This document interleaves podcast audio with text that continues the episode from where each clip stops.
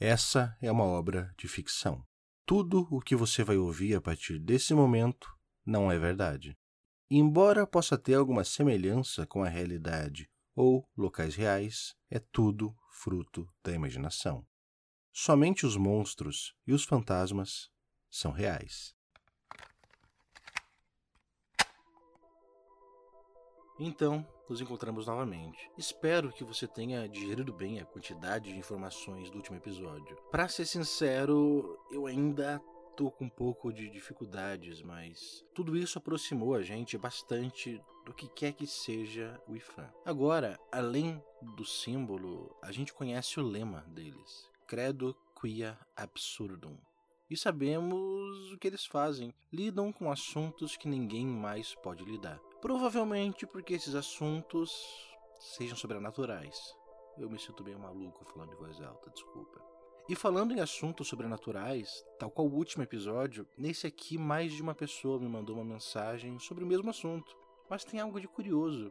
Eu conheço essa história. Se você, igual a mim, foi um adolescente em Curitiba, lá para metade do final dos anos 2000, você já ouviu falar da noite em que o diabo foi no planeta Ibiza.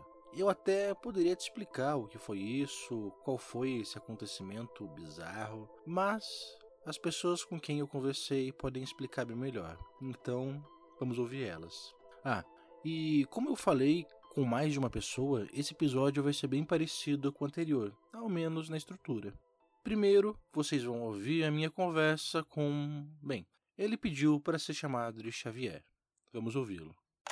Eu era criança quando isso aconteceu, eu tinha uns 10 anos. Morava só eu e minha mãe lá em casa. Durante os finais de semana ela fazia uns bicos como segurança, então normalmente chegava bem tarde. Eu era criança, né? Então para mim era tudo diversão, tudo folia. Durante a semana tinha que acordar cedo, dormir cedo, comer bem. Mas sexta e sábado, como ela trabalhava até tarde, aí podia assistir TV até quase desmaiar de sono, acordar bem tarde, né? Como eu era criança, tudo era festa, como eu falei. Mas teve essa vez aí que foi diferente. Foi diferente. Não era muito tarde, acho que era pouco depois da meia-noite quando ela chegou. E eu, eu fiz a mesma coisa que eu sempre fazia quando ela chegava. Saía correndo, desligava tudo, deitava na minha cama, fingindo que estava dormindo faz um tempo. Só que dessa vez foi mais complicado. Mais complicado? Por quê? Ah, eu sempre sabia mais ou menos que horas ela chegava, sabe? É, é, era quando já estava amanhecendo. Tinha dia que eu nem aguentava ficar acordado até essa hora. Quando ela chegou mais cedo, eu não tava nem esperando. Saí correndo pela casa desempestado, ligando TV, luz. Joguei debaixo do cobertor sem nem colocar pijama. Nem fechei a porta do quarto, que dava pra sala, na correria. Que foi até, até foi bom. Se tivesse fechado, não teria essa história para te contar. Só que, poxa, lembrar me dá tristeza, sabe? É que essa parte eu nunca esqueci. Até é meio difícil de contar. Se você quiser deixar pra, pra outra hora, se você quiser fazer uma pausa, talvez. Não, não, hoje já, já tá tudo melhor, né? Que não foi a primeira vez que eu vi minha mãe chorando, mas daquele jeito foi. Foi a primeira vez que eu vi ela chorando de medo. Ela chegou em casa e assim que a porta fechou, eu vi ela chorando. Muito. Medo, pânico, assim. Como alguém que estava muito assustada. Na hora eu descobri, assim, a, a, que a minha cabeça, né? Só um pouquinho. Descobri, assim, eu consegui ver ela ali sentada no sofá com a cabeça entre as mãos ela chorava, soluçava. Eu fiquei, eu fiquei sem saber o que fazer, sabe? Era uma criança de 10 anos, não entendia direito o que acontecia. Nunca vi daquele jeito. A gente teve, teve período difícil, é verdade. Eu já vi derrubar a lágrima mas daquele jeito. Ela ficou ali no sofá, sentada, chorou um monte. Depois ela ficou sentada, olhando para frente, distraída. Mas não ficou assim por muito tempo, porque logo alguém ali bateu palma na frente da casa, na frente do nosso portão ali não era muito tarde para alguém aparecer? É normal o pessoal aparecer ali nesse horário? Olha, era bem tarde, viu? Já passava da meia-noite. Ninguém ia lá em casa nesse horário, a não ser que fosse uma emergência, que algo ruim tivesse acontecido. Eu fiquei curioso, né? Fiquei ali pensando se levantava ou não, mas eu fiquei deitado, escondido. E aí minha mãe se levantou e foi lá no portão ver quem era. Ficou ali um tempo. Eu, sou meio curioso, né? Levantei e fui ver o que que era. Nossa casa é bem pequena, a janela da frente, da sala, dava direto pro portão. Eu fui lá, devagar, coloquei minha cabeça assim no canto da janela e fiquei olhando. Minha mãe estava conversando com, com dois caras, uns dois homens. O portão não ficava longe da janela, mas como estava escuro, né, eu tentava ficar escondido. Né, o que eu lembro é que eles estavam meio, meio bem vestidos, assim. Tinha um crachá, eu lembro. Eu lembro do crachá. E você lembra o que tinha escrito nesse crachá? Pior que eu não lembro. Desculpa. Olha, na verdade, eu não, não consegui enxergar. Por mais que estivesse perto, estava escuro, era difícil de ver. Achei estranho assim, porque dois homens bem arrumados, sim, um crachá batendo no portão. Pensei que eles pudessem ser mormon, sabe? Mas aquela hora. E aí, assim, determinado momento ali, minha mãe virou e entrou em casa de volta. Eu saí correndo pro meu quarto, claro, até pensei em fingir que eu tava acordando e perguntar se tava tudo bem. Mas dela não entrou em casa. Quer, quer dizer, ela entrou, só que dela foi até a porta da sala e pegou o coturno dela. O coturno? Então, quase que eu esqueci de te contar isso. Olha, ó, quando ela trabalhava como segurança, ela usava esse coturno, né? Parte do uniforme. Sempre que ela entrava em casa, tirava e deixava na porta. Aí quando eu fui espiar pela janela, eu passei pelo coturno e achei estranho, que ele tava com a sola toda derretida. É um calçado pesado, forte, não tem como derreter fácil assim, sabe? Ela tava ali, a sola derretida, tivesse pegado fogo, assim, a sola meio grossa, agora tava fina, toda queimada. Assim, se botar o dedo, você sentia assim, a palmilha. Eu passei por ele rapidinho, assim, naquela hora, assim, pra olhar da janela. Mas isso eu lembro bem. E a minha mãe pegou aquele coturno e levou para fora. Ficou mais um tempo lá. E bem na hora que eu pensei em me levantar, ela voltou, apagou a luz e entrou no quarto dela. Fiquei ali na cama pensando o que fazer, até que eu peguei no sono. E, e você chegou a conversar com ela depois sobre isso tudo aí que aconteceu? Olha, eu era bem guri, eu era bem criança. Eu tava morrendo de medo de dizer que eu fui xeretar na janela, né? Mas em determinado momento eu perguntei, onde é que estava o coturno dela. Ela só me disse que estragou no trabalho, que teve um acidente, não falou mais nada. Anos depois, daí eu já mais, mais velho, eu perguntei o que, que tinha acontecido. Eu disse que eu vi os dois caras, os dois homens lá, eu tomei coragem, um tempão pra perguntar, não foi fácil. E daí ela não respondeu. Brigou comigo pra eu estar acordado, e disse que eu sabia que eu fazia isso. Ela disse que não lembrava de ninguém, assim, ninguém bem arrumado de terno. Eu achei estranho, mas assim, com o tempo, sei que podia ter sido assim um sonho mesmo. Eu era criança, com sono, devo ter dormido. Só que aí quando eu escutei o, teu, o seu podcast, eu lembrei disso aí e pensei, pô, o cara do podcast talvez goste dessa história, hein? Poxa, você tinha razão, eu realmente gostei. Muito obrigado por ter contado. Oh, que isso, camarada. Pouca coisa, mas é de coração. Xavier não enxergou o que estava no crachá daqueles homens, mas você consegue imaginar o que é, né? Agora a gente vai para nossa próxima história. Eu conversei com a Xênia. Ela não passou pelo planeta Ibiza nessa noite, mas algo me diz que, tal qual Xavier, ela teve algum contato com as consequências das estranhezas que passaram por lá.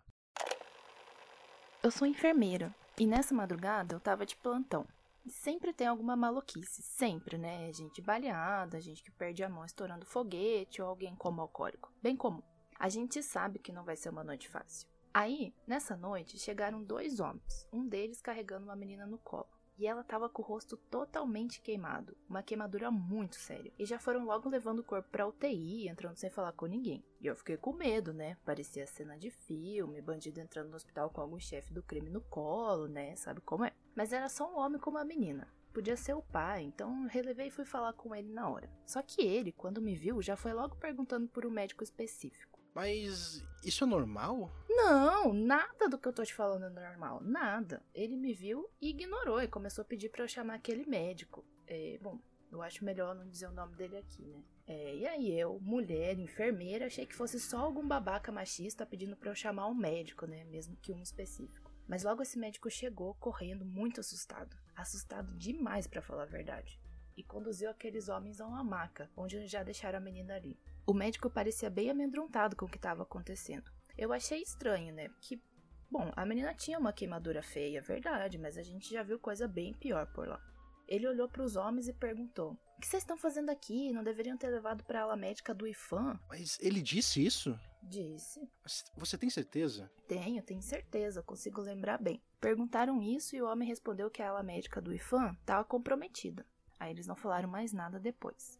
Ah, e os homens estavam usando um crachá onde também estava escrito IFAM e tinha um símbolo com uma lança e a árvore, né? Na hora eu achei que fosse algum outro hospital, o que explicaria eles conhecerem o médico. E também eles conhecerem o hospital, pois logo em seguida o médico já pediu pelos medicamentos e um deles foi prontamente buscar. Ainda que, estranhamente, ele não foi para a ala do hospital onde eram guardados os remédios. E quando ele voltou, ele trazia uma maleta de couro com uma aparência bem de coisa velha, sabe? E ela tinha um desenho, o mesmo do crachá, a árvore, a lança, com um infã escrito embaixo. A única diferença era que na maleta também tinha uma frase estranha, é, alguma coisa em latim. Só que eu não consigo lembrar o que, que era. Eu não prestei muita atenção nisso no momento. Talvez fosse Credo Quia Absurdum. Isso, era exatamente isso. Bom, Eu, eu acho, né? Eu não prestei tanta atenção por causa de, de toda a situação. Mas e, e depois disso, o que aconteceu? Então, depois disso, o médico disse que não precisava da minha ajuda, que cuidava daquilo com a ajuda dos homens. É claro que eu reclamei. Disse que aquele não era o procedimento correto, mas eles estavam nem aí. Eles foram com a maca para algum lugar do hospital. E eu fui, fui atrás, né? Só que no meio do caminho, eu esqueci para onde eu estava indo. Aí mais tarde, naquela mesma noite, eu tentei procurar a menina, mas eu não encontrei ela. Na verdade, eu logo me esqueci de tudo, né?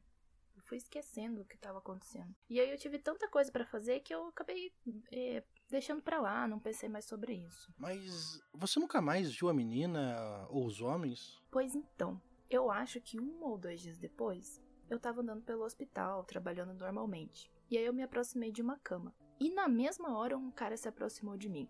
Não era um dos dois que trouxe a menina, mas ele usava o mesmo crachá. Ele só olhou para mim, disse que ali tava tudo bem, que eu não precisava me preocupar. Aí eu olhei para ele, olhei para a menina, me lembrei de tudo.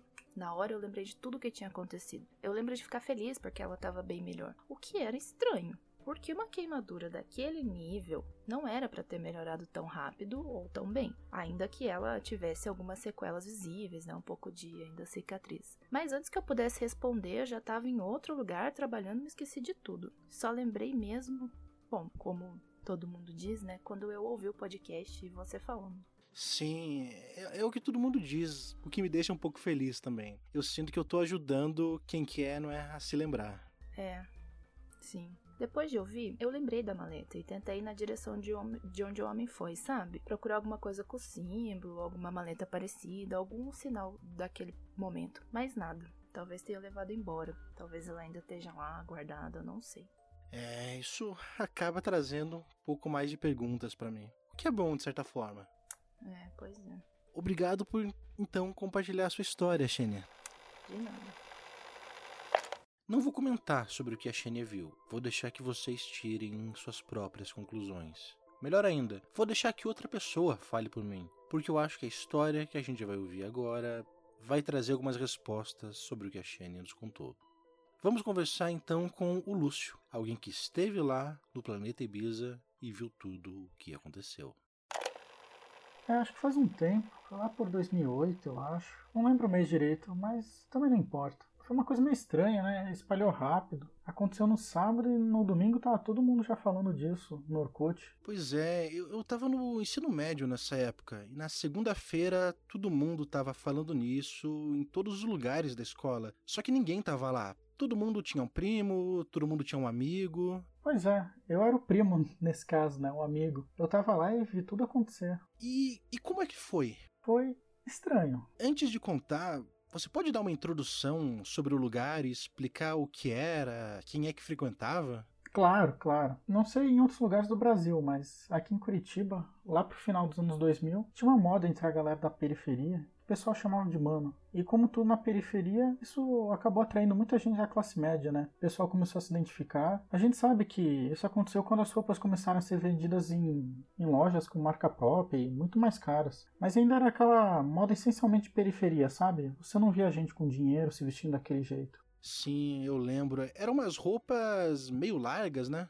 É, isso. Hoje eu acho que a gente copiava aqueles rappers americanos, usando umas camisetas largas, tipo camiseta de futebol americano, sabe? Se bem que a gente não escutava o rap, era mais um, um techno. Não é à toa que o technofunk nasceu aqui em Curitiba, né? Enfim, não importa a origem disso. A gente usava umas roupas assim grandonas, largas, tipo essas camisetas de futebol americano, calça muito larga, tênis grande e boné. Não sei porquê, mas naquela época a moda era azul e rosa bebê. Não, não tem ideia do porquê, mas a gente usava. Pois é, eu lembro, é, era uma cor bem popular entre a galera. Era, sim. E a gente passava pela cidade, nos mesmos lugares que todo mundo ia, no Largo da Ordem, nos shoppings. Mas tinha alguns lugares que eram bem populares, uma espécie de casa de show para esse público. Tinha o Sistema X, que fechou, a Millennium, que existe até hoje aí, mas por ser meio longe, num lugar que eu tinha um pouco medo de ir, também nunca fui lá. E tem o último, onde tudo isso aconteceu. Também fechou. Na verdade, fechou logo depois disso. Acho que só abriu mais uma semana.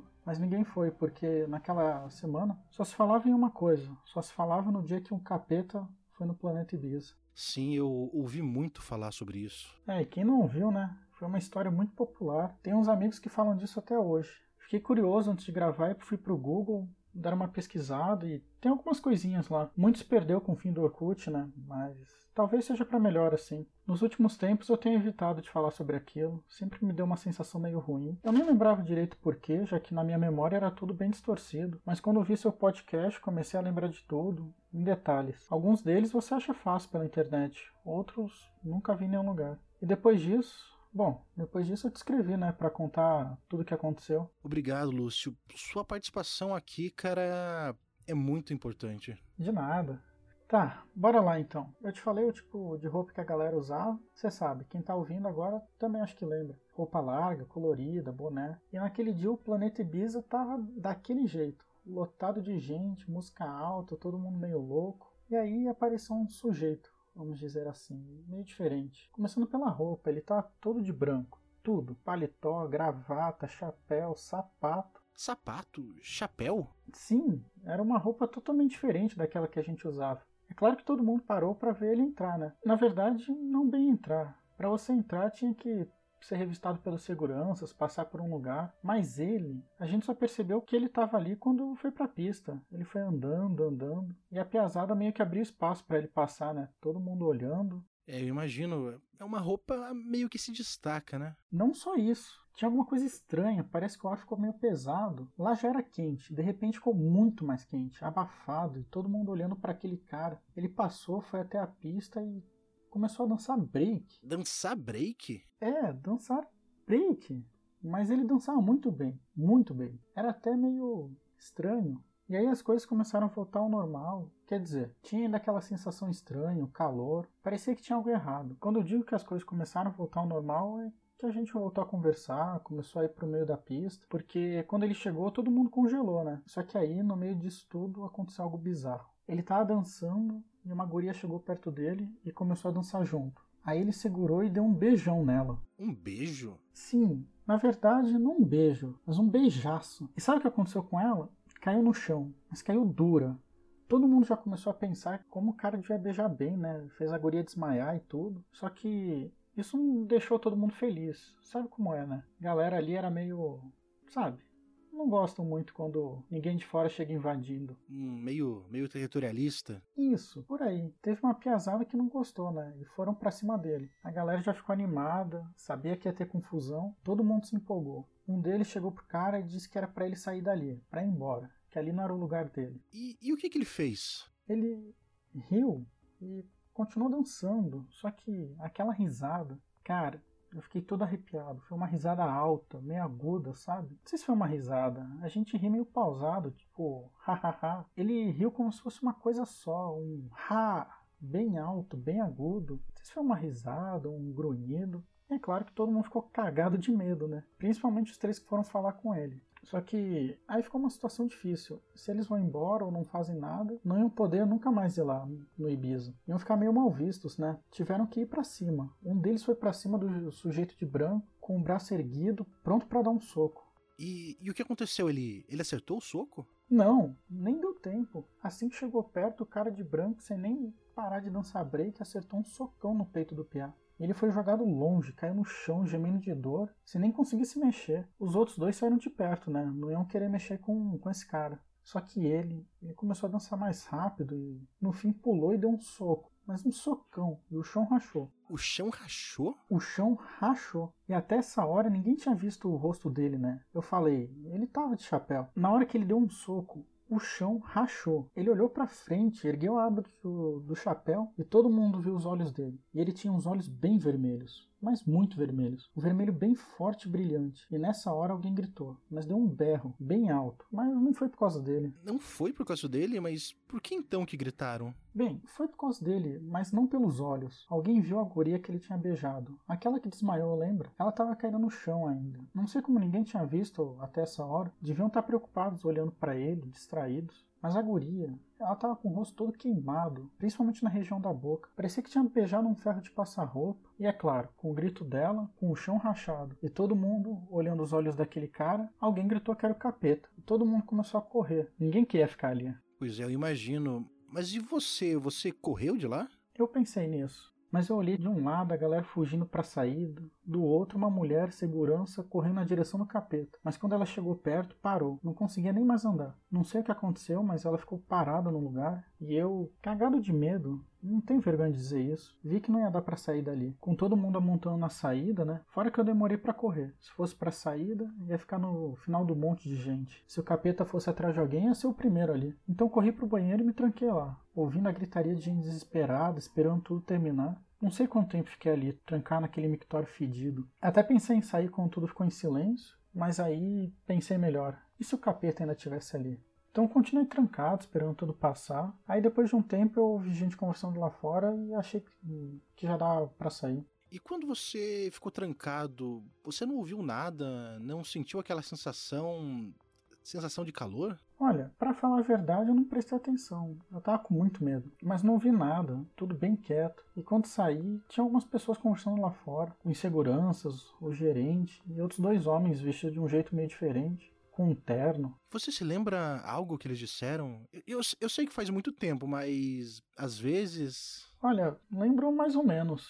Eu fui chegando, os homens, aqueles de terno, perguntaram se todos os funcionários ainda estavam ali. Mas um dos seguranças disse que mandaram uma segurança embora, a que foi para cima daquela coisa. E nessa hora eles ficaram examinando alguma coisa no chão, perto de onde ela ficou parada. E você viu o que era? Não, Nessa hora eles me viram, e os seguranças ficaram muito putos e mandaram sair dali. E nem precisou falar de novo, né? Eu me virei e fui saindo. Mas um daqueles caras de terno me chamou e perguntou se eu viu o que aconteceu. E pediu para eu contar tudo. E eu contei, né? Bem nervoso. Eles acharam tudo meio estranho, até eu falar dos olhos vermelhos. Nessa hora eles se olharam, concordaram com alguma coisa e um deles disse assim: Ele deve ter conseguido fazer o pedido. Sortudo. Encontrar o carro duas vezes. Ele disse isso? Sim, eu não entendi o que ele quis dizer e depois disso eu fui embora. Ah, quase esqueci. Se bem que nem preciso dizer, né? Os dois tinham aquele crachá que outras pessoas falaram, com a árvore vermelha e a lança escrito IFAM. É, eu, eu imaginei. E depois disso, Lúcio, algo mais aconteceu? Ah, nada. Eu fui para casa, entrei na MSN, contei para um amigo o que tinha acontecido e fui dormir. No dia seguinte nem entrei na internet nem nada, mas segunda, quando eu cheguei no colégio, só estavam falando disso. Acho que meu amigo espalhou pelo Orkut e depois. Bom, depois você deve conhecer a história, né? Até o Alborguete comentou disso. Pois é, eu lembro. Agora, sabe o que eu acho estranho? Foi uma coisa bem bizarra. Todo mundo falou a respeito. Você também viu isso acontecer, né? Sim, eu lembro. Só se falou sobre isso. Sim, da noite pro dia, não tinha outro assunto. Mas aí, depois de um tempo, todo mundo esqueceu, ninguém se lembra. Eu tenho amigos que estavam lá no dia, também viram, mas não falam nada. Só que aconteceu, tá na internet, tá registrado. Tá, tá bom que não é porque tá na internet que é verdade, né? Mas isso é uma coisa que deu um medo, tem registro e mesmo assim a gente esqueceu. Aí lembra, comenta com alguém e se esquece de novo, né? Tudo estranho. É, realmente estranho, Lúcio, agora que você comentou. Eu pensei que com registro as pessoas não iam se esquecer. Pois é, realmente estranho. Bom, como tudo nessa história, né? E essas foram as três pessoas com quem eu conversei. Novamente, algo me leva a crer que essas três histórias estão conectadas. Depois de conversar com as pessoas, eu perguntei o dia em que elas aconteceram, mas eles não souberam me dizer exatamente. Ainda assim, todas aconteceram na mesma cidade, mais ou menos na mesma época, pelo que me falaram. Mas, mesmo sem mais certezas, eu já não acho que existam coincidências. Não quando se trata do IFAM. Duas coisas me perturbam aqui. A primeira é que a gente tem novamente pessoas comuns que não usam crachá ligadas ao IFAM, sabendo quem eles são e trabalhando junto deles. Até onde isso pode ir? E por fim, o que me deu mais medo mesmo uma história que muitos conhecem, que está registrada na internet, que você pode ter acesso facilmente, fazendo uma pesquisa aí onde você está me ouvindo, no seu computador, no seu celular, sobre a noite em que o diabo foi lá no planeta Ibiza.